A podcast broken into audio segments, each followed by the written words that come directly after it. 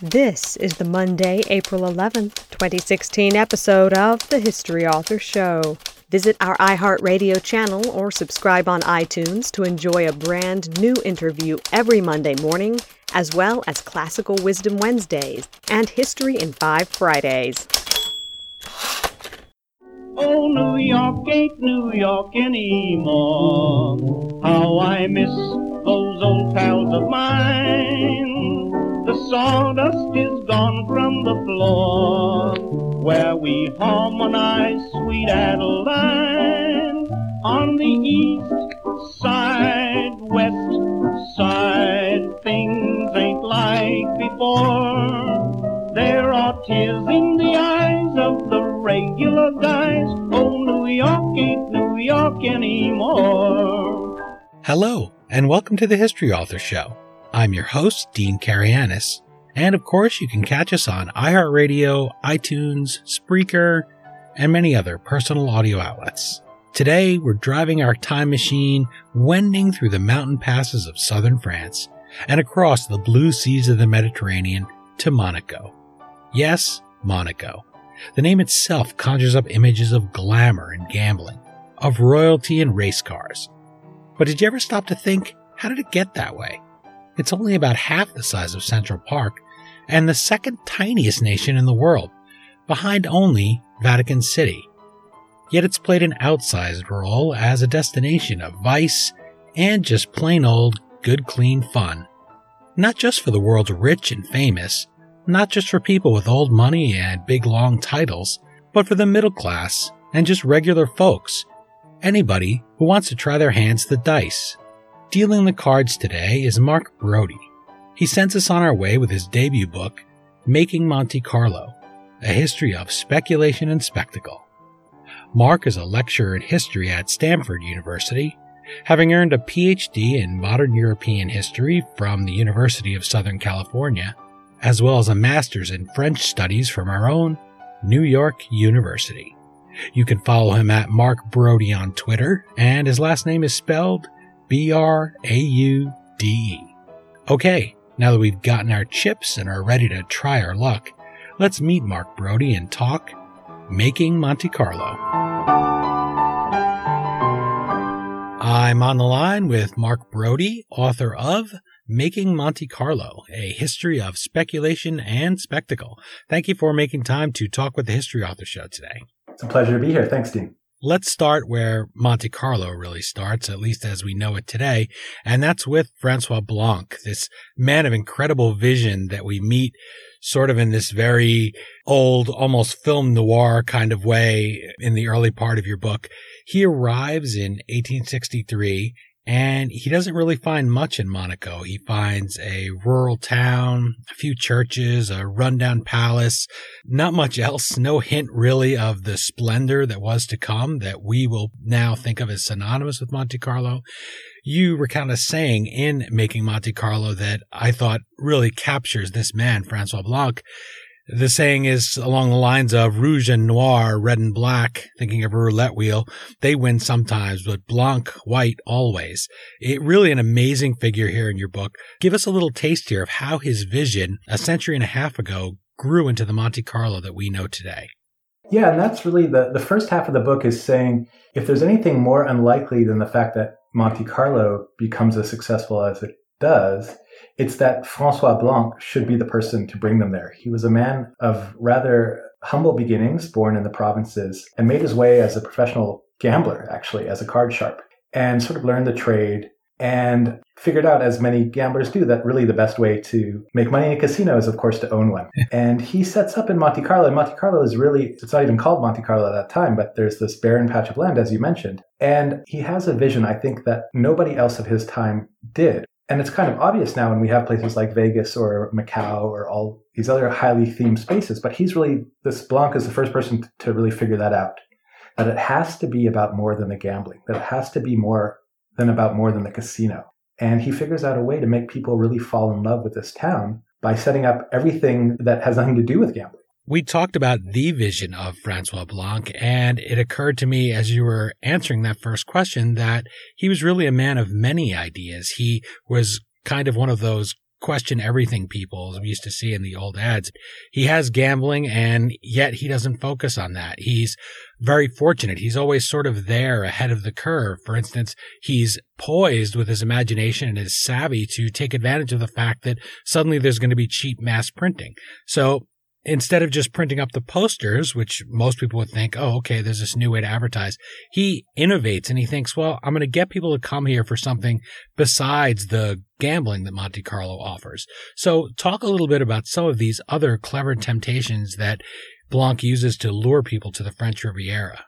Yeah, I think you really nailed what's important about Blanc is that as an entrepreneur, and I think this is, you see this with a lot of the great innovators and entrepreneurs of the modern age, is he has this kind of left brain, right brain skill. He's definitely great at the numbers. He's very shrewd in that regard, efficiency, profits, all the rest.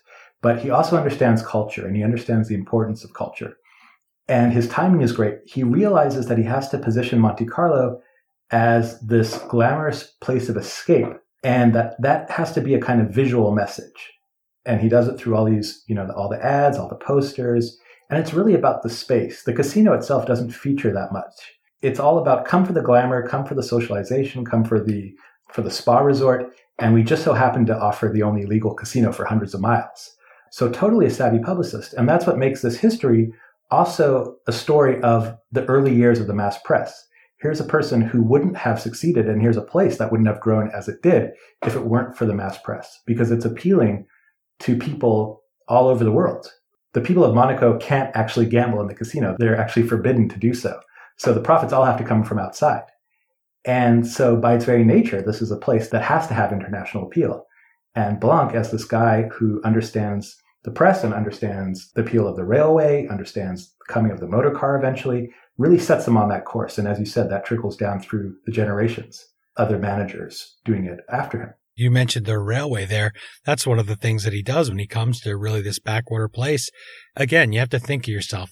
1863, there's no train that goes there. There's obviously not going to be any planes flying in or buses cutting through the mountain peaks there. He has to get them there and he has to plan all of these things sort of at once. And it really is an incredible story of visions, of many different visions, of seeing that you can't count on any one revenue stream, I guess we'd say today. And again, all of these things, even to somebody who's not in marketing, today seems obvious to us, but this is really where a lot of it gets its start. You look at a place like Las Vegas, you can do a ton of shopping there. I went to Vegas, I guess last year, and I was just struck by how much shopping there was and then how many shows. And you bring people there for other things. Whereas some resorts, when they only have gambling, they're really at the whim of other things. I mean, anything. That's why people don't invest in airlines, right? Because they say mm-hmm. you have gas, you have the possibility of terrorism, you have oil prices going up or down, you have so many different things that could affect an airline. And so it's kind of the reverse here in making Monte Carlo.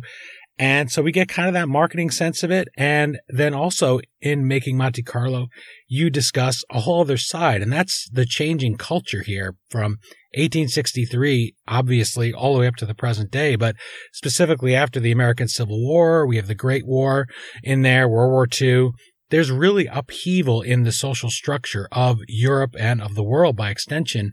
So discuss how this gambling affects the aristocrats here, because in the Victorian era, they kind of need a different way to show that they have their stuff. So why do they turn to games of chance and how does Francois Blanc lure them? Yeah, and that's that's an important turning point in the book. There, in the first half, we see these early years, the 1860s, the 1870s, and what Blanc did there was to appeal primarily to aristocratic gamblers, to people who are of noble descent, who have the money and the wherewithal, first of all, to get to Monaco and to wager for high stakes. And so the casino draws on this older history of spa gambling, which is that for hundreds of years, you had the nobility going to these resorts and they would bet against each other. And what's interesting about that older style of betting is it wasn't actually so much about winning, strangely enough. In fact, you might even say it was about losing. A lot of it was this posturing. A lot of it was displaying that you were of noble bearing, and so money didn't really matter to you. So it was all about, you know, can I bet a lot of money and can I bear it if I lose in a kind of stoic and patrician manner? So this very adversarial kind of gambling. And Blanc transports that to Monaco. And then he, he does something so brilliant, which is he expands that vision to incorporate the middle classes.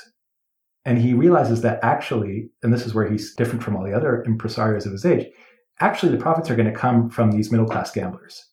And it's going to be for lower stakes. It's going to be longer periods of play, less of this head to head combat and more of, you know, what they call an industrial style of gambling. And that's where the game of roulette, which up until the 19th century wasn't that popular of a game, came to the fore. Blanc was the one who made that happen. Because there you have, you know, it doesn't cost a, terrible amount of money to get in the game. You can play for a while and, you know, you might get a big payout. And meanwhile, the casino gets this very steady and small profit, but it adds up. And so what happens is that extends into the realm of lifestyle. And I think this is another point where Monte Carlo is important in, in a bigger historical sense is it's the mixing of this aristocratic class and the middle classes in a way that isn't really possible anywhere else. They're really rubbing shoulders against each other, you know, with each other. You could have a, a prince of, you know, Russia coming, sitting across the table from, uh, you know, a, a merchant. And when it comes to laying bets, their money is the same right? Mm-hmm. And that is something new. And I think that both sides are forever changed after that. The aristocracy sees some excitement in bourgeois middle class life, and these middle class gamblers, of course, see the glamour of aristocratic life. And so they both kind of mix and mingle, and things change when they're in this resort setting that I think is quite fascinating. Yeah, there are these social forces that are at play in making Monte Carlo and the idea that across the green felt everyone is equal as Eddie Albert's character says in Roman Holiday, it's always open season on princesses. So you could see these middle class clientele saying, Oh, there's Duke so and so. Of course, we know that in that period, in the sort of latter half of the Victorian era, there people in Europe are kind of lousy with all of these titles. And so you'd identify a lot of these people and you get to play with them and the games become more democratized. People are able to sort of see how the other half lives, I guess, on both sides, you might say, to use sort of a contemporary for them reference.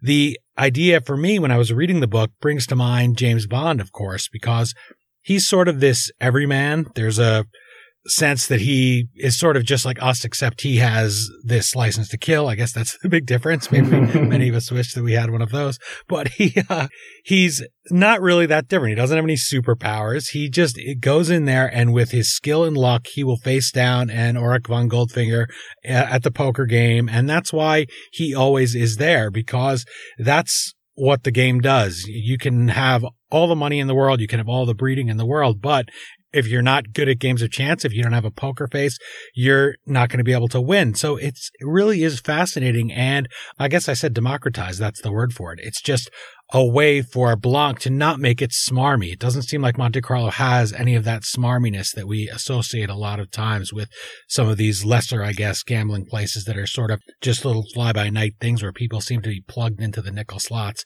So with that James Bond idea, you have an interesting story about that. So lay that on us. What's your vision after writing this book about a character like Bond? Yeah, I'm, I'm glad that you described Bond in the way you did because it captures some of the essence of that character and why it seems to fit so well with Monte Carlo. And that Bond has all the trappings of a gentleman, somebody who has these generations of being from a, a noble classes, right? He's, he talks the right way, he wears the right clothes, and yet he still works for a living. He's still a, a professional. So he is that mix of aristocratic and middle class that is so indicative of the of the clientele of Monte Carlo in its early years.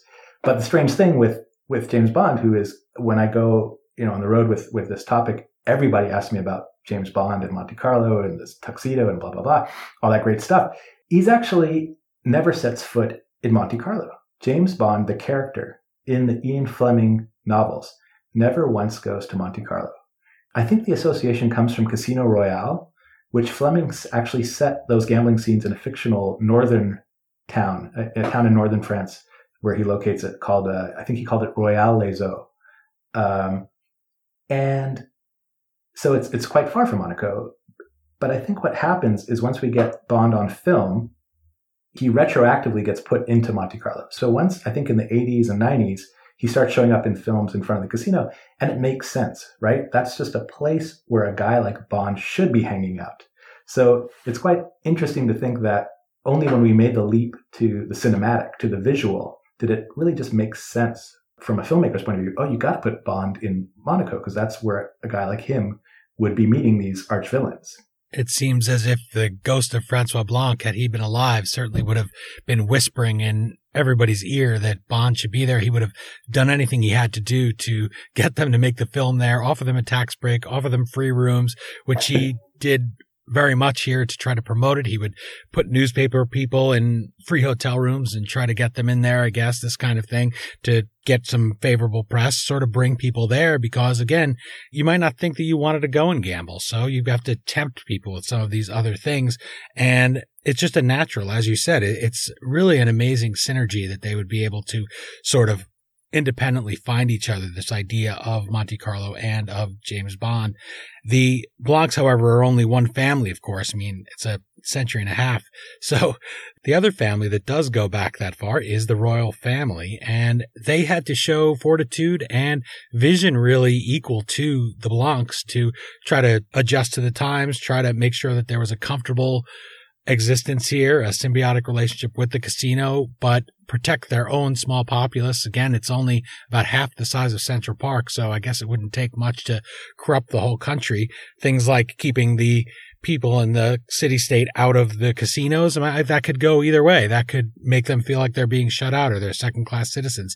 So talk a little bit about them, specifically this idea of sweetening the pot for people who live in Monaco by abolishing the income tax. Yeah. And that's actually when I started this project, what drew me to it in the first place was this idea of how on earth do we have a principality, especially at the edge of France, in the present day? How did they not just get sucked up into this bigger national project that was France or Italy on the other side?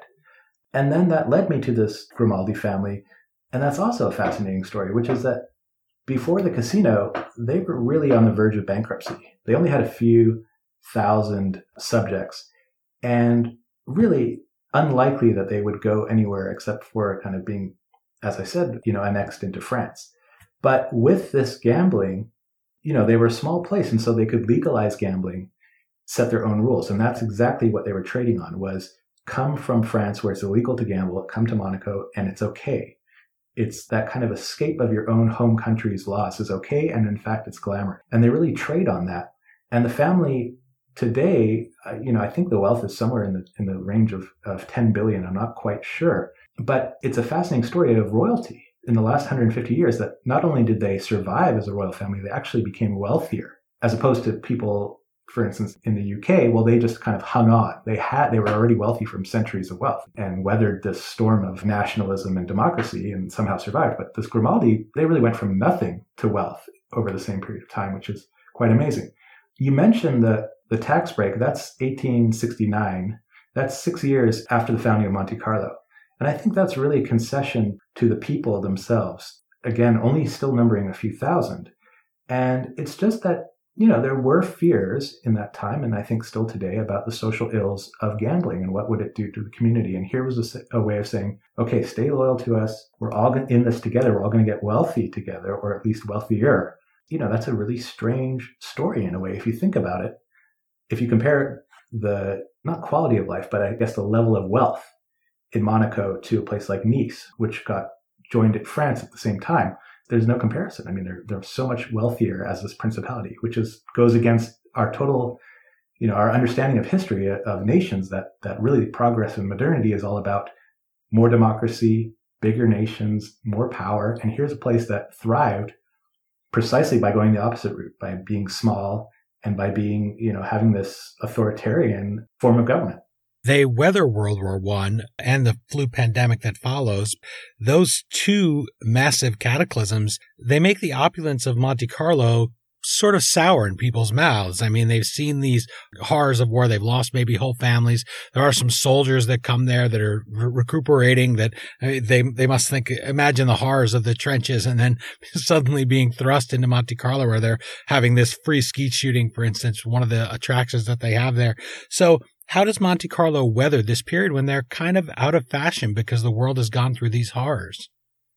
Yeah, and that's the second half of the book is all about this moment in the 20s where they have to reinvent themselves after the First World War. And it speaks to the openness of Monaco and Monte Carlo. If there's one word to describe this place, it's that they are open. The royal family has to be open to colluding and working with entrepreneurs from outside, which they did with Blanc and his descendants. And then once you get to the 20s, this place, which has been really the epitome of a certain kind of European glamour, now has to feel open to new ideas, a younger generation, and particularly an American generation. And so this is paves the way for a second brilliant entrepreneur named René Léon, who we actually don't know that much about, but he's a young Frenchman who comes and really revitalizes the resort. And he does so by looking across the Atlantic. He looks to Hollywood, he looks to Palm Beach. And that, again, is something quite new. This idea that maybe the Europeans don't do it the best. Maybe we aren't the dictators of style anymore. Maybe these Americans have something to teach us. And for Europe in the 1920s, you know, that's relatively new and exciting. And that's the second great story of Monte Carlo's success is precisely that moment. My guest is author Mark Braude, who you can learn more about by following him at Mark Braude on Twitter. His debut book is Making Monte Carlo, a history of speculation and spectacle. Publishers Weekly says, quote, Braude expands his doctoral dissertation, which examined the evolution of Monaco from 1855 to 1956, into an engrossing examination of how politics, personality, and publicity coalesce to transform a sleepy village into a luxurious playground populated with casinos and beautiful people. With those beautiful, wealthy people, Mark, came crimes, espionage, and more likely rumors of all of those things that were far beyond anything that was actually going on. I chuckle, but uh, rumors of bad things going on can very easily sink a place like Monte Carlo. Luckily, there's not much violence. There's two b- small bombs set off in the casino 50 years apart almost to the day, which is an incredible coincidence. They just sort of sweep up all the glass and the roulette wheels are spinning again in no time. But one of the more sensational cases that I wanted to just have you walk us through sort of reads like an Agatha Christie novel. It involves a trunk with blood oozing out from it. So, gosh, it, there's where a great mystery starts, right? So, tell us a little bit about that story. That was from 1907. And what happened was this railway porter in Marseille, maybe a few hundred miles to the west of Monaco, discovers this luggage with blood dripping out that's been left by a couple passengers. And he calls the authorities in and they open it up and they discover there's a woman who's been cut into pieces. It's quite gruesome. They eventually, through their investigative work, trace it back to this couple of con artists, a husband and wife team, who'd been working in Monaco and had lured this uh, young woman to their villa so that they could steal her jewels. And then, of course, killed her and tried to dispose of the body in this gory way. But what was fascinating about that story, besides just the bare facts, is the way it was reported. I came across this in the archives and it was just one of these amazing moments like, oh my gosh, what's going on here? A full page illustration of this grisly scene in one of the French newspapers, and it's you know murder in Monte Carlo. But of course, it wasn't about. I mean, it happened in Monte Carlo, but the scene they show is the discovery, and that's a trope that happens in in the press at that time. So they're really focused on police work as a practice, and they want to know all about investigations and about discovery. So it's really the point of this discovery. But it plays into a lot of fears about Monte Carlo. The fact that it happened at a railway station, the fact that it happened from these con artist from who knows where, and a woman who was visiting from somewhere else as well. She was Swedish. They were, um, I think the husband was Irish and the woman was French. It got to a lot of fears about Monte Carlo at the time, which was it's this international place where everyone's moving, nobody has any roots. And that is scary, especially in France, which is all about trying to build this nation and this republic based on civic bonds where you're supposed to know people and cooperate.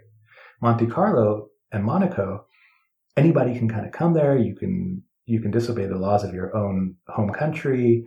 It's this kind of global elite. And that is scary, as I said. People in motion are scary. So I thought that was what was so interesting, particularly about that story, was the whole railway travel suitcase aspect of it.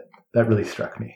One of the things that they do, by the way, if you get stuck in Monte Carlo, you talk about early in the book that they had some jokes about, oh, they put this gambling house close to the Seine in Paris. So if you lost all your money, you could just throw yourself in. And that's kind of where Francois Blanc gets his very early start in his days as a card sharp and such. But Monte Carlo is not like that. They don't have what I think we associate a lot with gambling, which is organized crime. If you are tapped out of money, of course, you're not welcome to stay and they'll give you a ticket home, I guess, is it? And, uh, you just can't come back again unless you pay your debt. So it's very civilized, I think. And, and that's part of it. And so I can see where the fears of people would be played up and sort of, as I said, this very much Agatha Christie, you picture murder on a train that happens here to this woman. So there are some exciting stories like that where, as you said, when you were doing your research, they naturally jump out at you. And by the way, I wanted to ask you for the listeners, you didn't spend all of your time in Monte Carlo, right? When you were talking about being in the archives. Where were the archives that you were digging through? Yeah, that Publishers Weekly review, you know, this was based on my doctoral dissertation. So I was doing this research as a PhD student. And PhD students don't usually uh, have the ability to live in Monaco or Monte Carlo. So I spent a lot of time in Nice and then I would go into the casino archive, which was my main archive. Now, did you say stuck in Nice? Because those are not. No, no, no, no. I definitely did say I, I, I, had a great time in Nice. It was a very glamorous uh, kind of research trip there. I had a few months there. It was great. But I would come in on the train and then I would go to this little casino. The casino itself has a small archive. And I don't know that anybody's really explored it for as long as I have. And it was pretty amazing to have this treasure chest of just all their memos, all their press clippings, all their accounting records, all their letters. I mean, I couldn't have done the research without that. But I did supplement a lot of that work with archives in Paris, archives actually in Washington, D.C., because the OSS had a lot of files on, on what was going on in Monaco, especially with regards to tax and tax evasion. I worked at LA at the Academy of Motion pictures because I was interested in To Catch a Thief and Hitchcock. so it was really surrounding this project in, in a kind of global way because, or, you know, as global as the budget would allow, because it's a global place. It's really a place that is all about people coming from all over. So, I mean, with unlimited funds, I could have just gone on forever. I could have gone to London. I could have gone to, you know, St. Petersburg. Uh, not that I would have been able to read the Russian, but you know, there, there, I'm sure that all over the world there are there are archival materials related to this place because it's just one of those places. That brings us nicely to my next question, which is in making Monte Carlo, you quote Francois Blanc as saying, I am convinced that it is not the gold that brings the rich and artists to Monte Carlo, but rather the desire to free themselves from everything, to bet against fate. And this is why we must give them dreams, pleasure, and beauty. So what drew you, Mark Braude? We haven't touched on this yet to Monte Carlo. Yeah, it was this fascination with gambling. And everyone asks me, do I do I gamble regularly? I'm not really that much of a gambler, but I think it's just one of these fascinating things that humans do. Why do we do it? What's it all about? So I knew I wanted to talk about gambling, to write about it. And the casino space to me was so interesting. You know, why does it look the way it does? Why do the people dress the way they do? You know, what are all the strategies? What's the business behind that? And I was trained as a French historian, so that naturally kind of led me to Monte Carlo and to Monaco, which is this neighbor of France and so French in culture. And that was, I think, nine years ago, hmm. crazily enough. And now, it, I mean, I haven't gone a day probably without thinking or writing or speaking or reading about this place. So very, very unlikely that I would, but it's become this kind of rabbit hole that I became quite fascinated by. But when you say when you bring up that that quote about dreams, that's and then when I think back about your question before about this idea of the crimes and it doesn't seem like there's that much organized crime and it doesn't seem like it's that dangerous, those two things in combination are really at the key of the story and are really what kept me going, what kept me interested. Is that on the one hand, it's totally about glamour. It's totally about this image of wealth, this image of ease, this image of luxury. And on the other hand, once I started digging, I saw these very shrewd and conscious business decisions that were propping all of that up. So that if Monaco and Monte Carlo was relatively safe for a gambling space, that was precisely because Blanc, as this uh, former professional card sharp, knew that people wanted to find a square game because gambling up until then was very much this fly by night operation. You don't know what you're getting. You don't know who's cheating. You don't know uh, if the house is rigged in a way. He set this tone of, I want to show you gamblers exactly what you're getting. So he was very self conscious and totally overstaffing the place with way more security than they needed, way more croupiers than were needed. And that was done just precisely to show people what they were getting into. Everyone here gets a square deal in a sense. And there definitely were crimes, there definitely were some dark moments, but those were really covered up. Those were really hushed up quickly. And as you mentioned, you know, this whole thing about if you run out of money, they used to help you pay for your train ticket home. That's not altruism. I mean, that's not charity. That's we don't want you hanging around yeah. stealing. We don't want you yeah, on the streets being haggard or whatever. So it's that fine line of, you know, this very serene, beautiful setting on the outside and then what's going on beneath that. That's really the heart of it. In Making Monte Carlo, one of the other things you talk about, one of these non gambling attractions people maybe more familiar with is auto racing and got me to thinking, how did those gentlemen start their engines there for the first time? Because obviously Monte Carlo predates the automobile by quite a ways.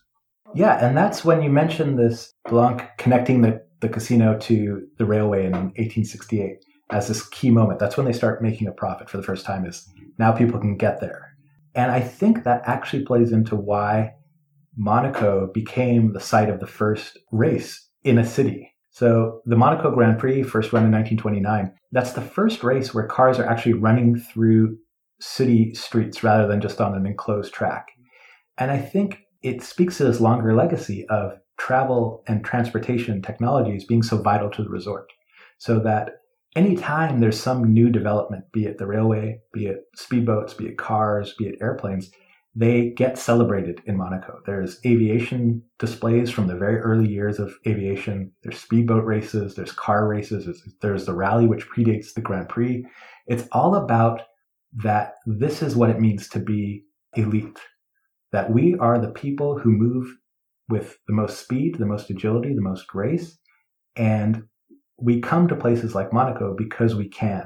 So it's the celebration of mobility and the celebration of luxury that's wrapped into kind of the machines themselves and then the resort itself. So that if you look at the Grand Prix, what's so fascinating about it is the whole circuit traces all of the key social destinations in Monaco. And the halfway point of the race is, of course, the casino. Hmm. So it's a way of kind of giving you the history of Monaco in this little circular space, so to speak there has been some social trouble, as you said. There's these sort of quickly swept under the rug or quickly taken care of. I don't want to imply that they're, again, they're not throwing anyone in the Mediterranean, really, which just seems incredible. You think that at some point there mm-hmm. would have been a dark period there, but organized crime never gets its hooks in there to that point, and the government, I don't think could survive that, I guess, being so small, but they manage it quite well. Karl Marx does come there at one point, I guess, looking to sort of take advantage. We get this idea of the beaches, which is also very new. Again, throughout the book, you really see this incredible social transformation that takes place. Suddenly now people are going to the beach. They're going in the water. They're learning to swim. We didn't have that up until sort of the early 20th century. People begin to just learn to swim as a matter of course there is the three hour revolution, which I thought just the name alone really demonstrates exactly what you said about how quickly they sort of nip problems in the bud. So talk about that a little bit and maybe mention Karl Marx coming there and not paying his own way as was his way, usually getting someone else to foot the bill. He's there for a couple of weeks. Yeah, so so Karl Marx, that was another one of these archival finds. Like, you know, I was just struck. Karl Marx is in Monte Carlo, and what on earth is he thinking? He went there on the orders of his doctor because he was unhealthy. He had pleurisy in his lungs, and unfortunately, he actually died. I think less than a year after being in Monte Carlo. But and he had things to say about the casino. You know, he he felt it was evil and and a representative of all the evils of capitalism, and he was quite spot on in a lot of his analysis there. But what was most interesting to me, aside from all his thoughts on Monte Carlo, was just the fact that he was there. Somebody with with the ideas of Marx being in this place speaks a lot to the success of Francois Blanc's project, which was to make it about health. Marx never went to, into the casino. He hated gambling. He thought it was stupid. And yet he was there in Monte Carlo for his health on his doctor's orders, which I think speaks a lot to this idea that it should be a full resort that offers more than gambling.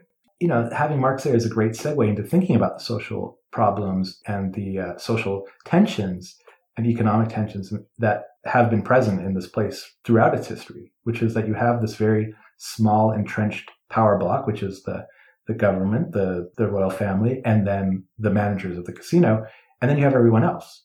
And there's a lot of back back and forth uh, battles that I trace, especially when it comes to this idea of who's going to get the jobs, because as I said earlier, the place is founded on openness, founded on we're going to take everyone from all over the world if they have something to offer us that extends to workers as well. They'll hire people from other countries if they have the right skills. And of course, for the small local population, that's not great. They want their guarantee of jobs. And so that bubbles up into this, what I called, and the press at the time called this three hour revolution, which ultimately gets crushed. But that's toward the end of the book. So I won't give too much away about it, but it's kind of an interesting moment showing what I had said before about that for all of its glitter, there is some darkness and some tension beneath it all let the record show that Mark Braude knows not to show all of his cards. I'm glad that you did that. That's, a, that's what we call a tease in the business, right? So people have to pick up the book to hear the full story of it. There's many, many stories in there. I want to squeeze one more in just to get a woman's name in, and that's Elsa Maxwell. She's one of the amazing links in this chain in making Monte Carlo where everybody always seems to hit or stand on the right card. There's not many steps backwards, certainly no great falls backwards in time, their string of luck is pretty incredibly unbroken since the days of the American Civil War. So describe her role in your book. How does she pick up this torch and carry it? Yeah, I'm glad you brought that up because it, it actually, thinking back on how we've, we've talked, it does sound like a very male centric story, which is absolutely not the case. Again, with this idea of openness that I've been talking about, that extends along gender lines in that women have had vital roles to play in the management of the casino, in, in the publicity of the casino, and in the clientele itself. Elsa Maxwell is probably, along with this guy Rene Leon that I mentioned, the entrepreneur in the 20s, she's the most important figure in the 1920s in ensuring their success during that time. And actually, if you go to the Monte Carlo Beach Hotel now, which is one of these wonderful hotels there, they have a restaurant called Elsa in her honor. She was really the one, she was this American a society figure, a self-made woman, a hostess, and a publicist. And she was really the one they looked to when they wanted to Americanize, when they wanted to have the influence of Hollywood. And she was the one that pointed them to this idea of a summer season, the idea that people actually want to suntan by choice. People want to swim, as you mentioned. That's all of her doing. She says, look, you've got this huge ocean right in front of you and you're not making use of it. And so, quite a brilliant woman and quite a fascinating woman in her own right. So, I tried to squeeze in as much of her biography in as I could. And again, maybe I'll hold my cards here and just without giving away all of her backstory, say that she's probably one of the people that will stick with you after you've done the book and, and you'll want to read more about her because she's just so fascinating and so trendsetting for her time. And the fact that they're looking to her in the 20s, I think in and of itself is remarkable. There are these princes and these businessmen who are all beholden to her advice and her ideas. I think people just think of Grace Kelly maybe when they think of Monaco, but she's certainly not the only woman that's there. There's many throughout the book. And again, I, I, don't want people to think that we're holding things back, but the idea is that you'd want to go pick up the book because we enjoyed it. So I know what happens to all of these people. So I feel like I, I'm lucky, but again, with an eye towards the listeners and giving them a little something that they won't get in the book that we can share. I wanted to wrap up by asking you, Mark, if people want to visit Monte Carlo, if they are fortunate enough to be able to go there, give them somewhere to go with an eye towards the history of the place. Where would you send them or what would you have them go spend a few minutes looking at with an eye towards history and not just all the other things that I guess everybody looks at when they visit?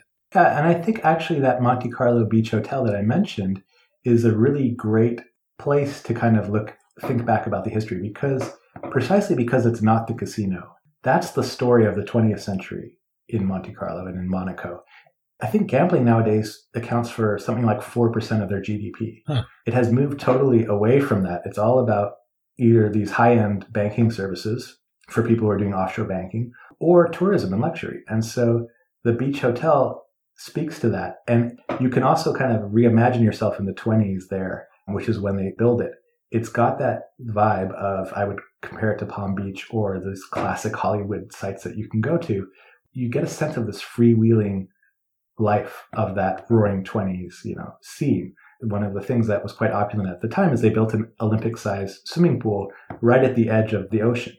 That's Elsa Maxwell's, Maxwell's idea. The Europeans couldn't understand that. Why would you want a pool if you've got the ocean right next to it? But it was the sense of sporting life, sporting culture, and uh, again, so I think you, you get a sense of the luxury and you get a sense of the history if you go to a place like that. I'm thinking of the breakers in Palm Beach, also built in the 20s, and that's exactly what they had. And I never thought before of all of these resorts. Why would you have a pool right next to the beach? So these are the kind of things that Mark Braude's been kind enough to share with us here in Making Monte Carlo. The book, again, started out as a thesis, but you spun it into a good yarn. There were several times when I was referring to it as a novel, and I had to catch myself and correct it. so thank you so much for taking me to Monte Carlo and for playing a few hands today on the show. Thank you so much. It's been a pleasure. Again, the book is Making Monte Carlo A History of Speculation and Spectacle. As always, you can find the Amazon link to purchase the book at historyauthor.com, and we hope you will click through there. Or even bookmark our URL for all your online purchases. Amazon.com gives us a small percentage of every purchase you make at no additional cost to you. I want to once again thank Mark Braude for joining us and bringing the thrill of Monte Carlo in his debut book. Remember to follow him at Mark Braude on Twitter, and you can let us know what you think of the book and the interview on Twitter at HistoryDean. Well, that's it for this week's installment of the History Author Show. So until next Monday morning's interview, Classical Wisdom Wednesday, or History in 5 Friday, I hope you have a great and very lucky week. We still call it Broadway, but what's in a name? Take it from Georgie, it isn't the same. On the east side, west side, things ain't like before. There are tears in the eyes of the regular guys. Oh, New York ain't New York anymore.